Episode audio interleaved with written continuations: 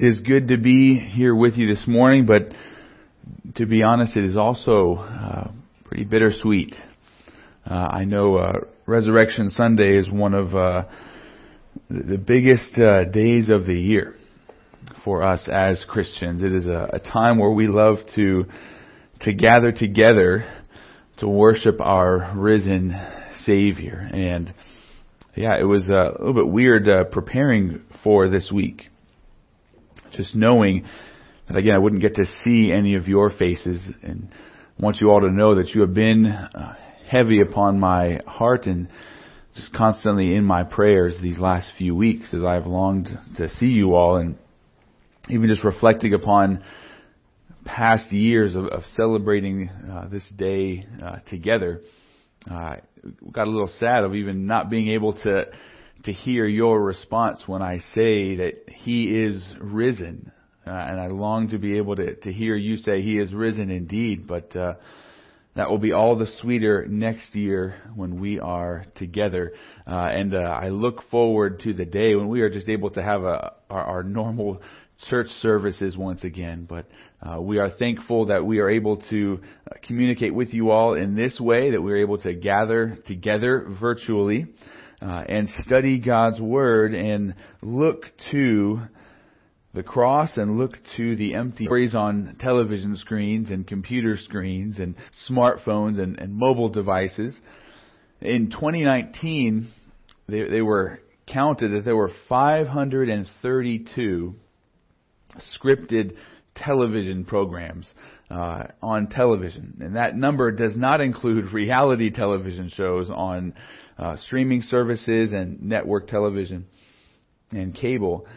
And in 2010, there were just over 200 of those same scripted shows. So there was a, a tremendous amount to uh, create that much content, 500 television shows. And I've always said that, that some network out there should just make a television show and and show us the Bible accurately. I know a lot of them have done that, but uh, inaccurately so. I said, why don't they just portray Scripture as it is given to us? If you want drama, well, there is drama in the Bible. If you want uh, action and excitement, you need to look no further than the greatest story ever told that you have, hopefully, there with you in your lap, and that we are opening up and studying this morning. And in both the, the Old and the New Testament, there is drama aplenty, and you could look at the, the lives of, of Abraham and, and Jacob and Joseph, and then the life of, of David would make a, a tremendous soap opera, right? There's murder and intrigue and all of these things. Uh, but then there's also the New Testament, which is just as exciting, if not even more so, where you have the lives of, of Peter and Paul and John Mark and Luke and, and so many things beyond uh, the greatest life that was ever lived in our Lord and Savior Jesus Christ. And this morning I want to look at a little bit of uh, Paul's relationship with the Corinthian church. This is this would have been one of those really interesting unfolding dramas to, to watch uh, in a television series, and uh, we're going to be looking at Second Corinthians today, and I want to look briefly a little bit of background, uh, Paul's interactions and his relationship with claimed the gospel there. It's actually not First Corinthians. Uh, it's it's a chapter five, verses nine to thirteen, and Paul uh, mentions that he had written to them previously, and then the Corinthians wrote a response to Paul's initial letter, that lost letter, uh, and had some some gentlemen carry that to Paul, and then the letter that we know as First Corinthians is Paul's response to their letter. And uh, they they wrote to Paul, and they had several things that they were asking him about. And if you look at the letter to First Corinthians, Paul is answering questions that they had regarding the resurrection and regarding uh, meat sacrifice to idols and, and all of these different things, spiritual gifts. But he also addressed uh, the spiritual issues in the church that the men who carried the letter told him about. And so, uh, Corinthians is is a hard letter. It's a confrontational letter uh, where he confronts the factions that were forming in the church. And he, he, Paul wrote that letter uh, that we know as First Corinthians, but it's actually the second letter that he wrote to them. And he wrote that in uh, Ephesus, uh, and during his extended ministry there in Ephesus, which is recorded in Acts chapter 19.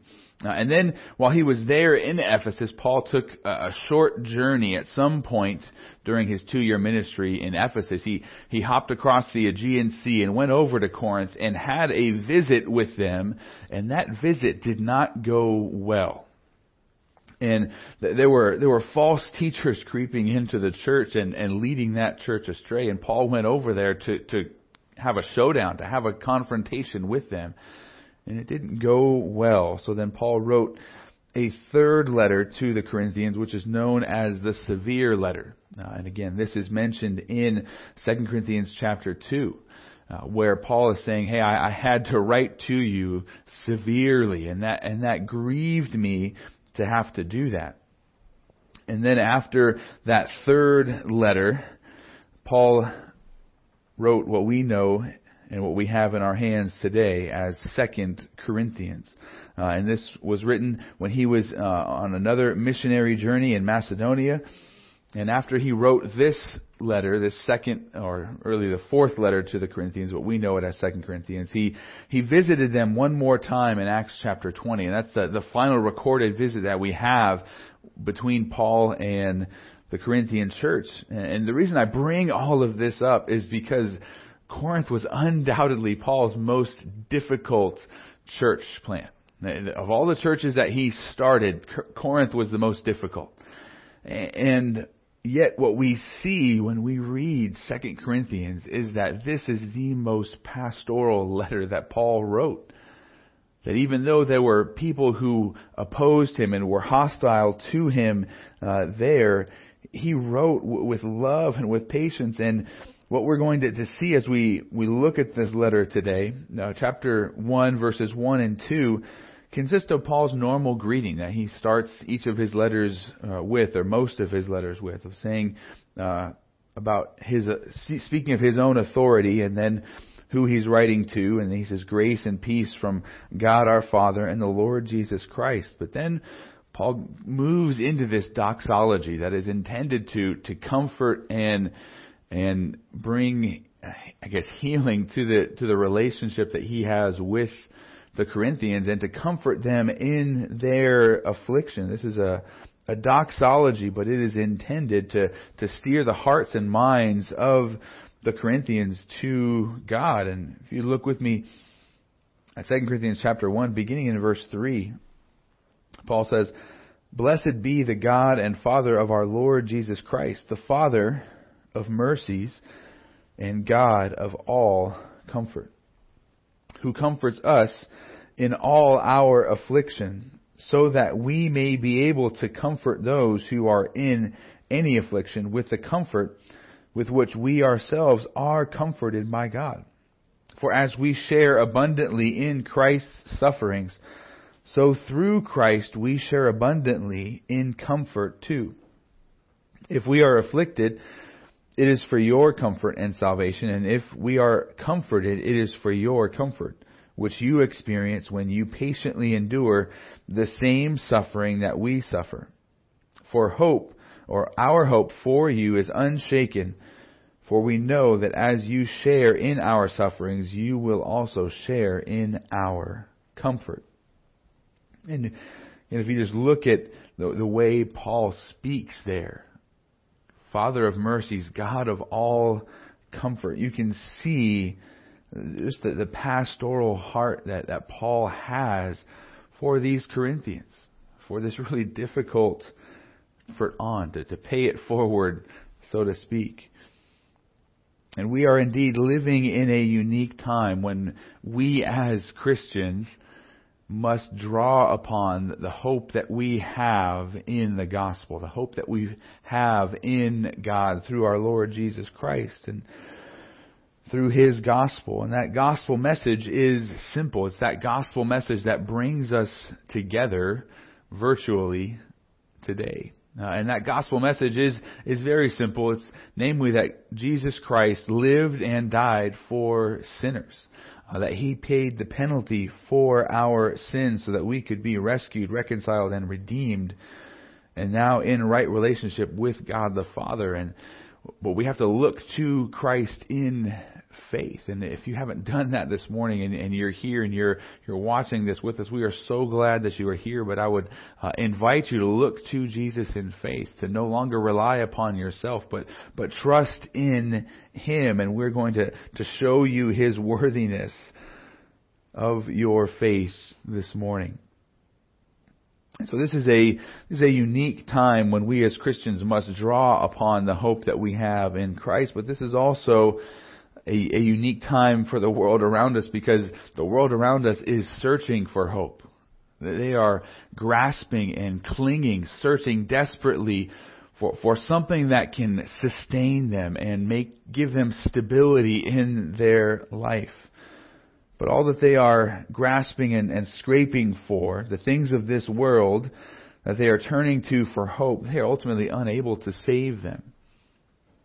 Now, Netflix and, and other entertainments can, can push troubles from your mind, right? It can kind of numb things, make things disappear, and then the government might send you a, a one-time check that, that's forthcoming. But neither of those can deliver a hope that lasts even in this life, or nor can they save you from death. And the world might cling to these things and look to them for hope, but it's like clinging to the Titanic as it goes down and thinking, okay, everything's going to be great. I have the Titanic. Look at this big ship that I'm able to cling to. You're like, well, that's not going to end well. It's going for you well for you right now, but but the the ultimate destination it's not going to be good. And so we have a tremendous opportunity during this coronavirus to, to proclaim the gospel, to point people to the God of all comfort, to, who is able to, to comfort in any affliction, anyone who turns to him in faith. But you might say, I don't know how to do that. I don't know how to give hope and comfort to others. I would say you absolutely can. If you, if you understand and believe the gospel, if you understand what Jesus has done for you, then you can go and, and share that with others. If your life has been changed by Christ, you can just go and talk with others about how your life has been changed. If you have been comforted in your affliction, you can just go and speak to others about how you have been comforted by God in your trials and in your suffering. And that is exactly what the apostle Paul does here with the Corinthians. In this deeply pastoral letter, Paul shares his heart and from his own experiences of how the Lord has worked in his life. Again, we, we read through the, the first seven verses of this letter, but then in the verses that we're going to, to look at in verses 8 through 10 this morning, Paul is going to, to seek to give them words of additional comfort and hope. And as he seeks to comfort them in their afflictions, he speaks about his own experiences of suffering and despair and how God used those afflictions to instruct his heart. And the lessons that Paul learned from his afflictions are going to be just as applicable to you and I today. But granted, our afflictions are different than his afflictions. Uh, and in 2 Corinthians chapter 11, so just a little bit later in this very same letter, Paul is going to list out the afflictions that he endured during his ministry. In verse uh, 24 in chapter 11, he says, Five times I received at the hands of the Jews the forty lashes, less one. Three times I was beaten with rods. Once I was stoned, three times I was shipwrecked, a night and a day I was adrift at sea. On frequent journeys in danger from rivers, danger from robbers, danger from my own people, danger from Gentiles, danger in the city, danger in the wilderness, danger at sea, danger from false brothers. In toil and hardship through many a sleepless night, in hunger and thirst, often without food, in cold and exposure. Now, those are pretty serious afflictions, and we are not going through afflictions to that degree right now. But, but there are harsh realities that are coming to bear upon our lives right now, and there's a very real sense that it could get worse in the near future. And we must be ready for that. So, what is it that we can learn from our afflictions? Well, we're going to see in verses 8 through 10 are three lessons regarding how our afflictions instruct us. But as we as we study this this morning, I want you to understand something. This message, what we're going to read here, is not a whatever doesn't kill you makes you stronger message. Okay? This is not just a, oh, it'll make you tougher. This is a God's Word teaches us how to understand all of life message. This is God's Word informing us how to understand our afflictions and how to make sense of what we have suffered or are currently suffering or what we will suffer in the future so that we begin to see and grasp how God is working in and through our afflictions to bring glory to Himself and to bring good, yes, good into our lives. And so we're going to look at these three lessons, and the first lesson is going to be found in verse 8 that our afflictions can cause us to despair of our life. Our afflictions can cause us to despair of our life. And Paul says this, For we do not want you to be unaware, brothers, of the affliction we experienced in Asia. For we were so utterly burdened beyond our strength that we despaired of life itself. So Paul is speaking here, pointing back to an experience that he has already had, and it's an experience that the Corinthians were probably aware of. And what he's saying here is, I want you to know more about this. I don't want you to be uh, unaware. I want you to, to fill you in on some additional details. And even though Paul mentions this affliction, we are not quite sure what exactly he is referring to. You know, we have a, a, long list of options, as I read in, in 2 Corinthians chapter 11. Uh, it, it, could be something that he experienced uh, in the city of Ephesus, where he is writing, uh, or he where he was for a time in writing First Corinthians. Uh, and Ephesus is the, the capital city in Asia, and that's what, uh, which is in modern day Turkey. And he says, hey, you are aware of the affliction that we experienced in Asia, so maybe it's something that took place when he was there in Ephesus, but we're not exactly sure. But what we do know is this, this word that he uses for affliction. It's the same Greek word that we encountered a couple weeks ago when we looked at Romans chapter 12. And it speaks of any outward circumstance uh, that brings difficulty, any outward trial that we have to face in life, and that includes persecution, imprisonment, or plague, pestilence, among other things, uh, and all of the the myriad of things that Paul listed uh, as we read. And it could have been any one of those things that that brought uh, Paul to despair. But Paul doesn't go into detail about that affliction. And again, he doesn't go into detail because re- really what the affliction was is not his point. The point of what Paul is saying in this verse is, is really found at the second part of the verse, where he says, For we were so utterly burdened beyond our strength that we despaired of life itself. See, Paul's point is not the affliction, but the result, the impact of the affliction upon Paul and his companions. It led them to despair. It led them to a complete psychological loss that they were, uh, they didn't know what to do with themselves, psychologically speaking, meaning in their heart and in their soul, not modern day psychology, but within them, they didn't know what to do. They were so burdened and weighed down to an extreme degree that Paul uses two little phrases here uh, to to express how intense it was. Uh, he says utterly, which is you know in the ESV, but that's literally to excess or literally to hyperbole. Paul says this was so great that it was beyond our strength that their affliction was so great. And, and remember, this is the Apostle Paul speaking. He says, This affliction was so great that we despaired of life itself. So we have to, to realize how much this impacted Paul. And Paul was still just a man. Uh, I know sometimes pastors treat him like a superhero, uh, but but he was still just a man like we are still prone to to fear and, and feelings of despair. And Feelings of despair in the middle of affliction are a reality in life.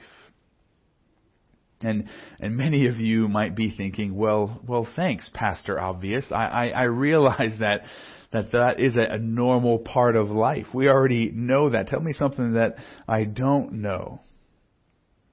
But but but this truth is something that we we should not speed past it. It's something that we, we need to slow down and and pause and, and be here for a minute or two uh, and realize that despair uh, is not something to to scoff at. It's something that many people uh, experience. Some of the, the greatest uh, Christian saints in church history have been deeply plagued by depression and despair. And Charles Spurgeon, one of my favorite preachers and the, the greatest preacher of the 19th century, battled against depression for most of his ministry. Uh, an artist once tried to, to paint a portrait of Spurgeon, and after much frustration, the artist said, I can't paint you. Your face is different every day. You are never the same. And in Spurgeon's personal correspondence, his, his letters contain numerous references to his sinking spirits, and he often called himself a prisoner, and he often wept without really knowing why. And we would do well to keep in mind this quote from Spurgeon The mind can descend far lower than the body, for there are bottomless pits. And that's what that's what Paul was saying he was with his companions, that, that they had lost hope. They were utterly in despair, even of their own life. And it is often easier to endure physical pain than to endure despair in our heart and in our mind. Proverbs 15:13 says a glad heart makes a cheerful face, but by sorrow of the heart the spirit is crushed. Again, many of you have experienced that, uh, and many of you ha- have seen others in that same place. And if the Apostle Paul and, and Charles Spurgeon can experience despair and depression, then we need to realize that we can experience the exact same thing. We don't need to, to make light of suffering and, and despair that we may be experiencing or that what we are seeing others experience around us. And we, we need to be understanding and compassionate during this time with those who, who might be in despair, whether they are believers or unbelievers. And I was talking with uh, one of the some of the guys in my growth group a couple weeks ago, and, and one of the the men was saying he, he was struggling uh, to be both sympathetic to his wife because he's kind of more just just a facts guy, uh, and he's saying I'm, I'm struggling to, to sympathize with her concerns. He's like we just need to kind of just plow through this pandemic and so we, we were talking about that. So he was saying, "Hey, pray for me. I, I need to be sympathetic, but I also I'm trying to balance. I want to be a source of stability. I want to be sympathetic, but I also want to be a rock." He said, and uh, so the the other guys quickly gave a, a hearty amen to that. And that's an easy thing for us guys to to struggle with. Uh, just get over it. Come on, just rub some dirt on it. And and we gave a hearty amen, and then we began to pray. Okay, Lord, help us to be compassionate rocks. Lord, Lord, help us to be sources of stability, but also sympathetic to the, the suffering and the, the despair of others, and, and help us to, to point them to Christ. And, and we need to, to understand that our afflictions can cause us to despair, even of our life. And this is in the realm of possibilities, but it doesn't have to be that way. We need to understand that it, it, it's possible and, and likely that it may happen depending upon our afflictions.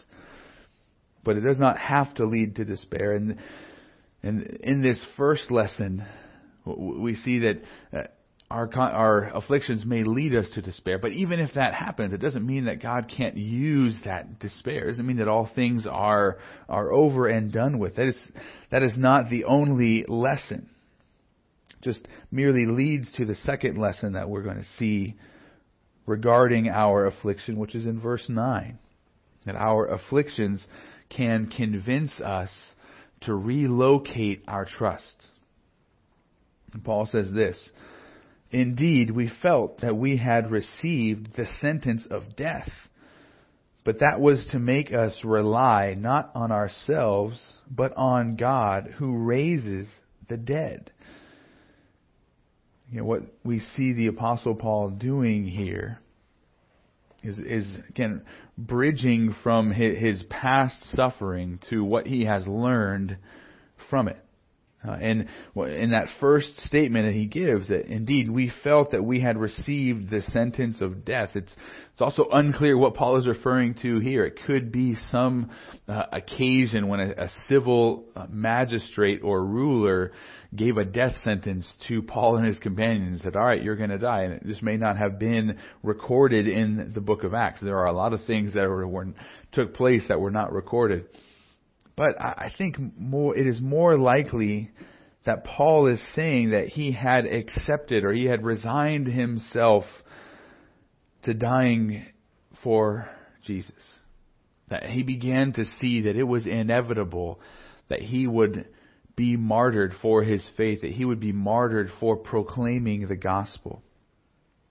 Acts chapter 20, so just a little bit after these letters would have been written and speaking to the Ephesian elders, Paul says this, Acts chapter 20 verse 24, he says, But I do not account my life of any value or as precious to myself, if only I may finish my course and the ministry that was, that I received from the Lord Jesus to testify to the gospel of the grace of God. Paul's saying, hey, my focus is not on my own safety, my focus is now on fulfilling what Jesus has for me. And that may lead to, to martyrdom. That may lead to death. And he says, I don't value my life as anything that is precious. But he's focused solely upon pursuing and serving Jesus. And, and here in 2 Corinthians, we are seeing how the Lord brought him to that point of being willing to be martyred. That wasn't an overnight thing. That, that was a, a long transformation in the life of the Apostle Paul. Uh, as the Lord brought him low and humbled him through a variety of circumstances. And all of this is made even more clear that this is part of the process of God working in Paul's life. And the second statement in verse 9 says, But that was to make us rely not on ourselves, but on God who raises the dead. And the, the word that ESV translates as rely is really a, a verb that means uh, to put confidence in something, that you are, uh, are so convinced uh, regarding something that you put your trust and your confidence in that. And as the Apostle Paul looks back on that affliction, whatever it may be, and he sees the resulting despair. He sees the lesson that he learned and how the, the Lord used that despair to get his attention. That God used that despair to relocate his hope. That, that even the apostle Paul needed to, to transition his hope from being upon himself, his own strength, his own wisdom, his own works, to being fully reliant upon God. And the apostle Paul needed to learn this lesson even after many years as an apostle, a missionary, a pastor, a church planter, you name it. After many years of serving the Lord, the apostle Paul still needed to learn this. And it is times of of great affliction, times of desperation that can be most used by God to get our attention, to show us uh, where our hope is and where it needs to be. There's a, an amazing story in church history uh, of a of a Frankish king named Clovis, who in the year 493 married another uh, or married a princess from Burgundia and her name was Clotilda, which is a very cool name, and Uh, I'll write that down maybe for future use. Uh, and uh, Clotilda was a a Christian, and she sought for years to share the gospel with her husband and to reason with him, to persuade him to, to abandon his worship of the Germanic idols and to worship the one true God. Well, then in, in 496, Clovis was in a, a serious military battle against another Germanic tribe, and in his desperation, Clovis prayed to the Lord, who had he had heard so much about this God, this Jesus from his wife, that he finally turned to him. And this is the, the prayer that has been recorded by Clovis. This was his prayer. He says, O Jesus Christ, Clotilda holds that you are the Son of the living God, that you graciously pour out assistance on people in trouble, and victory comes to people who put their trust in you. In faith, I cry for your glorious aid if you will hand me victory over those who attack me. And I get proof of the miracles tasted by those committed to your name. Then I will exercise faith in you and submit to baptism. I have cried to my own gods to help me, but it is painfully obvious they are not going to help me. So I cannot credit them with any power. They do not intervene to rescue people who trust in them. So now, so I now cry out to you. I long to believe in you, especially that I may escape my foes. See, that Germanic king had come to the end of himself. He says he's no longer going to trust in these idols. He says, I fully realize that they are not coming to help me. And he began to, to place his trust in Christ and Christ alone. And ultimately, his prayer was answered. His life was delivered, and he became one of the most influential Christian kings in the early centuries of the church. And again, that is that is exactly what our afflictions are able to do for us, what they are able to teach us. The lesson that they bring is that we need to relocate our hope, our trust, whom we are relying upon. We need to remove it from being a reliance upon self to being a reliance upon Christ. And in, and speaking about this passage, John Calvin wrote this that was just so helpful and so convicting. Says there are accordingly two things to be observed here. In the first place, that fleshly confidence with which we are puffed up is so obstinate that it cannot be overthrown in any other way than by our falling into utter despair. You think about that. The Apostle Paul is learning and growing so much, serving the Lord. But God said, Paul, for you to learn this lesson, I have to take you to the depths of despair. That's what John Calvin is noting here. And he continues and says, For as the flesh is proud, it does not willingly give way and never ceases to be insolent until it has been constrained. Nor are we brought to true submission until we have been brought down by the mighty hand of God. And then Calvin continues. He says, Secondly, it is to be observed that the saints themselves have some remains of this disease adhering to them. We still have this tendency to rely upon ourselves.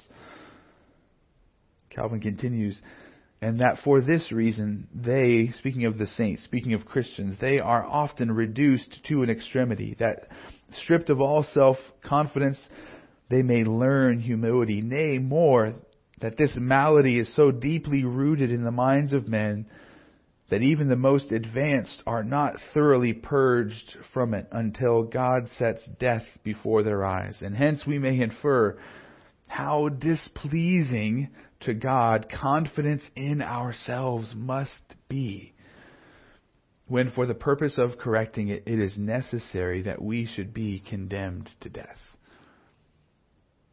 What a lesson our afflictions teach us, right? That we need to relocate our hope. And sometimes we can only be convinced of that when we are in that pit of despair, that bottomless pit that Charles Spurgeon spoke of. And again, so as we look at our our current circumstances, as we look at the coronavirus, and again, a lot of people are asking, well, what is God doing in the coronavirus? I think this is a part of it. Getting our attention and saying, look, you need to relocate your trust. Don't put any trust in yourself, in your savings, in your stock market, in your home, in your job. Put all of your trust in Jesus. That is what we see. And these first two lessons teach us quite a bit, don't they? That our afflictions can cause us to despair of our life. But, but if that happens, God is also able to use those afflictions to teach us to relocate our trust. And our trust must not be placed in ourselves, but in God who raises the dead. Did you catch that last little bit of verse 9? It's very significant, and it's going to lead into the third and final lesson in verse 10. That our afflictions are overcome by the hope of the resurrection. Read with me verse 10. Paul says, He delivered us from such a deadly peril and he will deliver us. On him we have set our hope that he will deliver us again. And all of that is a description of the God who raises the dead. That is what Paul is speaking of here. He is describing his faith and his trust in the God who resurrects, the God who is able to give life beyond the grave. And Paul's present hope at this point in time was based upon his past deliver- deliverance. We see that at the beginning of verse 10. He delivered us from such, such a deadly peril. And again, he's pointing back to whatever that affliction, unnamed though it is, whatever it was, Paul is saying God delivered us from that, as bad as it was. And because God delivered us from that, I, we are convinced that He will deliver us. So Paul switches from the past to the future. He will deliver us in the future. And then Paul's resolution from all that he has learned is that on Him we have set our hope. That He will deliver us again. And Paul is not merely speaking of earthly deliverance here. He's not just saying, hey, Paul, or God rescued me from danger at once in the past, and, and God will, God will rescue me, rescue me from any earthly danger that I face in the future. That is not Paul's point here. And how do I know that's not his point? Well, again, uh, Paul has said that he is ready to, to die. Paul has explained that he has understood that his ministry is going to end in martyrdom. Now he understands that if he's following Jesus, he's going to suffer just like Jesus did. And if the, the feet of Jesus led him to the cross, Paul is prepared to follow this in his footsteps even to that point. In Acts 21 verse 13, Paul says to a group of people who are pleading with him not to go to Jerusalem because Paul is saying, I'm going to go to Jerusalem and I may die there.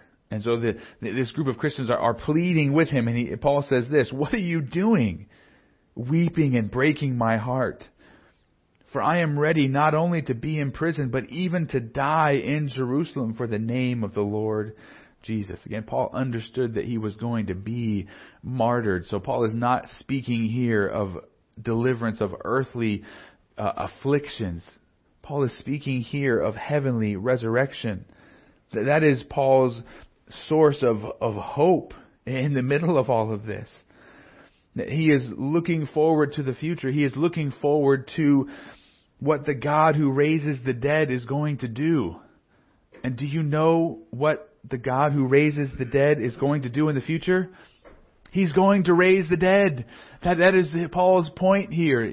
The resurrection, the future resurrection is the key to Paul's hope. And, and looking at that, he says, because that in the future is set, I'm firmly established.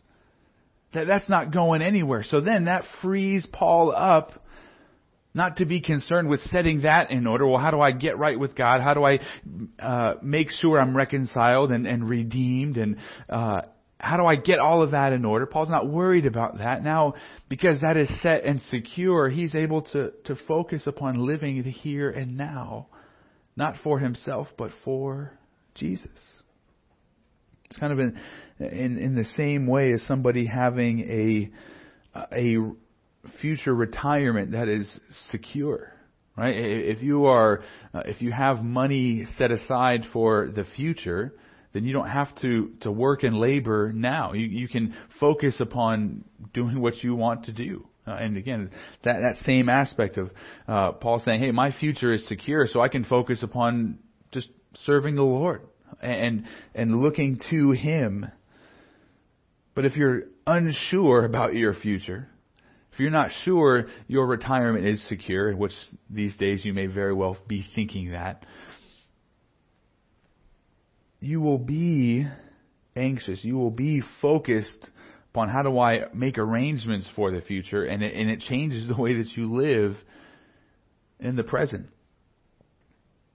But but we have to understand that, that our future is secure, far more secure than any earthly retirement plan. And so we now can live, just like the Apostle Paul did, in the present, not for ourselves, but for Christ. We can live for Him. Paul relocated his trust to be fully upon God rather than on himself or anything else. And that changed the way Paul viewed his afflictions. Romans chapter 8, verse 18 Paul says, For I consider that the sufferings of this present time are not worth comparing with the glory that is to be revealed to us. Again, think of all of the afflictions that Paul listed out that we read earlier. And Paul says, ah, that's nothing. The glory waiting for me in heaven is infinitely better. And that's what I'm looking to. And in the same way, if we, if we focus upon our future resurrection, that we would be far less worried about the status of our day to day life here. If, if you turn over just a couple pages with me to 2 Corinthians chapter 5, you see what this looks like, even in the Apostle Paul's life. It says, For we know, verse 1, for we know that if the tent that is our earthly home is destroyed, speaking of our body, we have a building from God Right? Which one's better, a tent or a building? So that's the, Paul's point. Hey, I have this tent, and if it if it gets destroyed, I, I go to a glorified body in heaven. A house made not with hands, eternal in the heavens. Verse 2 For in this tent we groan, longing to put on our heavenly dwelling, if indeed by putting it on we may not be found naked. For while we are still in this tent, we groan, being burdened, not that we would be unclothed, but that we would be further clothed, so that what is mortal may be swallowed up by life. He who has prepared us for this very thing is God, who has given us the Spirit as a guarantee. And so we are always of good courage. So think, think about that. Again, that's a lesson that Paul learned, and we're, we're reading about that in chapter 1. On the one hand, Paul's saying we're always of good courage, but he also spoke of be, despairing of life. So we are always of good courage. We know that while we are at home in the body, meaning that we are here on earth, we are away from the Lord, for we walk by faith, not by sight. Yes, we are of good courage, and we would rather be away from the body and at home with the Lord, meaning with Him in heaven. So whether we are at home or away, we make it our aim to please Him. And that, that when when our future is settled, that, that changes the way that we live now. And Paul says this, for we must all appear before the judgment seat of Christ so that each one may receive what is due for what he has done in the body, whether good or bad. It's not speaking of believers being judged for our sin, but being evaluated for rewards for our service. And we focus on that if we are trusting in the Lord rather than relying upon ourselves. And and, and here's why we, we, we look at this today on Resurrection Sunday. That, that Paul's hope of resurrection is our hope of future resurrection. Paul's hope of being raised from the dead, our hope of being raised from the dead, is firmly rooted and established upon Jesus' resurrection from the dead. That he rose from the grave on the third day proves, demonstrates everything that we talked about on Friday night as we looked at the cross. And, I can say if Jesus goes to the cross and there is no resurrection, then we have no hope. If there is no empty tomb on Sunday morning, then it doesn't matter what happened on Friday night. But Sunday morning proves, Sunday morning shows, the empty tomb demonstrates that everything that took place on Friday was accepted by God the Father that Jesus was slain on our behalf, that He paid the penalty for our sins, that, that at the cross our guilt was removed, the wrath of God is satisfied, that we are reconciled to God, that, that we have peace now with our Lord, with our God, that Satan, sin, and death are overcome. All of those things are true because Jesus rose from the dead because he was victorious. Back in in 1 Corinthians chapter 15, speaking about the resurrection, Paul says, And if Christ has not been raised, your faith is futile, and you are still in your sins. Then those also who have fallen asleep in Christ have perished. And if in Christ we have hope in this life only, we are of all people most to be pitied. And, and we can give a hearty amen to that. If the resurrection is a, a, a false story, then yeah, we are to be pitied. We have believed a lie. I love what uh, Pastor Tom Pennington said. He says either the tomb is empty or the gospel is empty.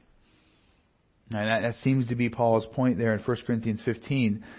Uh, but, but this is what Paul says immediately after that. He says, But in fact, Christ has been raised from the dead, the first fruits of those who have fallen asleep. And again, Christ is the beginning of that, that new spiritual harvest of the new man, a new people created by Christ's sacrifice for God the Father.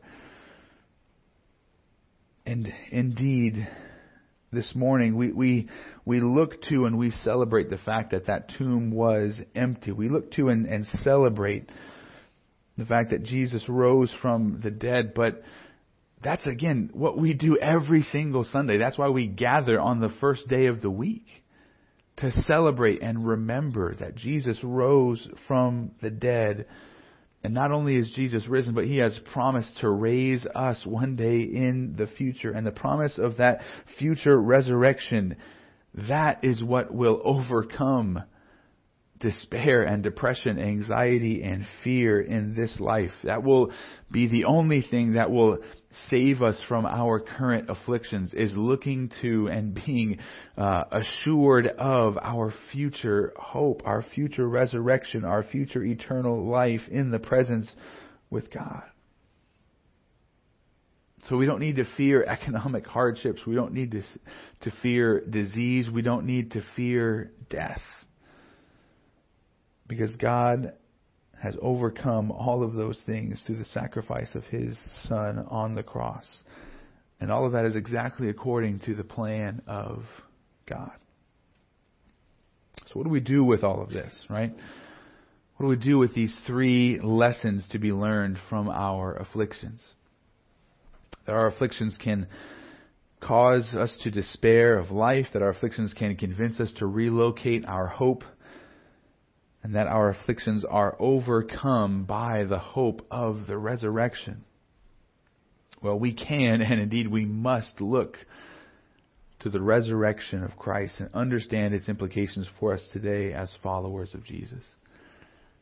And in the middle of our afflictions, we can be comforted if our afflictions show us that we need to relocate our hope. And our hope in our future, looking to the God who raises the dead, is most assured. And then, what else are we to do with this? Well, we are to, to pass that along. We are to give hope to others. And, and we can do that even as the Apostle Paul did that. Right? How does he do that here? He just says, Corinthians, look with me at this past experience that I had in my life. And now I want to tell you how the Lord used that for good in my life. And we can do the exact same thing.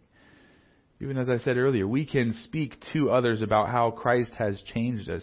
We can speak to others about Christ has given us hope and comforted us.